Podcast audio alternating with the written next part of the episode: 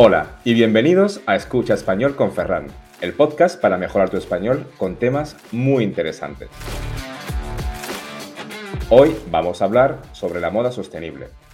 Pero para empezar, ¿qué es la moda sostenible? Pues bien, sostenible quiere decir que algo se puede mantener o que es compatible con los recursos de los que se dispone. La moda sostenible, por lo tanto, es aquella que busca mantener su producción utilizando materiales no dañinos o materiales con menor impacto en el medio ambiente. Sabemos que la industria de la moda es una de las más contaminantes del mundo. Esta representa aproximadamente el 10% de las emisiones mundiales de carbono.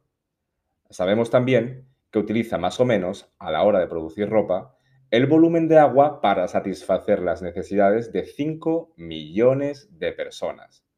Además, algunos de los tejidos empleados para la confección de vestimenta contienen tóxicos dañinos para las personas. De hecho, la organización Greenpeace identificó en 2012 hasta 11 productos químicos empleados frecuentemente en la fabricación de la ropa que llevamos. Por eso, el consejo típico de cuando compres ropa nueva, lávala, es realmente un buen consejo.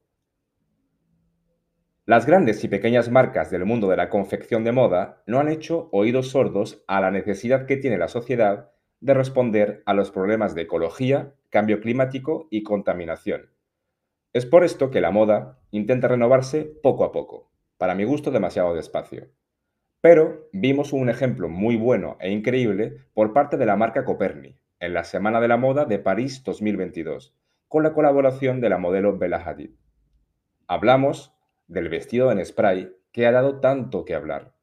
Los creadores usaron en directo un spray que se convertía en fibras de algodón y tejido sintético al entrar en contacto con la piel desnuda de la modelo. A simple vista no parecía muy ecológico, pero los creadores mantienen que su tecnología es respetuosa con el medio ambiente y que permitirá al usuario personalizar su armario, crear prendas nuevas o repararlas, reduciendo así el gasto y la producción. Como curiosidad, este spray tiene acento español, ya que fue creado por Manuel Torres, originario de Lérida. Quizás esta nueva tecnología sea una buena solución para evitar la gran producción masiva de ropa. O quizás sea solo una herramienta más de una gran industria que no parece reaccionar lo suficientemente rápido. Este vestido en spray también tuvo su día cierta polémica, ya que se mostraba como una descarada ruptura con el body shaming o la vergüenza corporal. La metáfora detrás del vestido pretendía mostrar que el cuerpo es bello y que hay que enseñarlo tal y como es, sin prejuicios. Pero claro, esto es muy fácil decirlo cuando quien lleva el vestido es una modelo. Así que casi nadie se sentiría cómodo llevando una prenda que se pega perfectamente a la piel y a todas sus formas y pliegues. Yo la verdad no estaría cómodo, sin tener yo ningún complejo físico, pero no os voy a mentir, a mí me resultaría un poco desagradable. Espero que te haya gustado este episodio. No dudes en decirme qué piensas sobre este tema en mensajes o comentarios.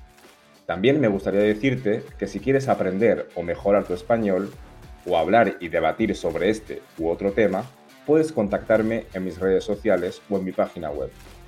Actualmente te ofrezco una sesión de 30 minutos completamente gratuita que puedes usar para hablar, poner a prueba tu español o preguntarme tus dudas. Muchas gracias por escucharme. No dudes en dar like, comentar y compartir si te ha gustado el episodio y espero que tengas un día maravilloso.